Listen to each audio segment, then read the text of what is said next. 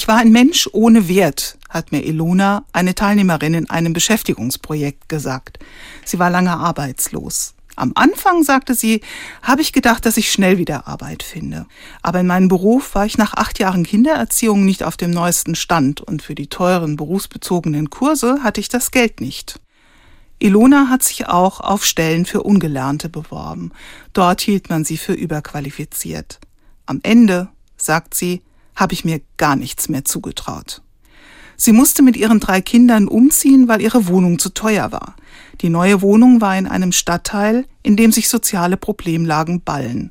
Sie hat ihren Freundeskreis verloren und dann hat sie eine handfeste Depression bekommen. Arbeit hat einen hohen Stellenwert in unserer Gesellschaft. Neben dem Lebensunterhalt sichert sie auch die Tagesstruktur, die gesellschaftliche Anerkennung und die sozialen Kontakte. In der Bibel finde ich eine Fülle von Bestimmungen, die sich mit sozialen Fragen befassen, auch mit dem Thema Arbeit.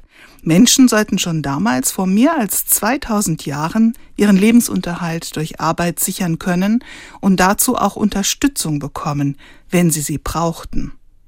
Es stimmt einfach nicht, sagt Ilona, dass man sich nur genug anstrengen muss. Das habe ich gelernt.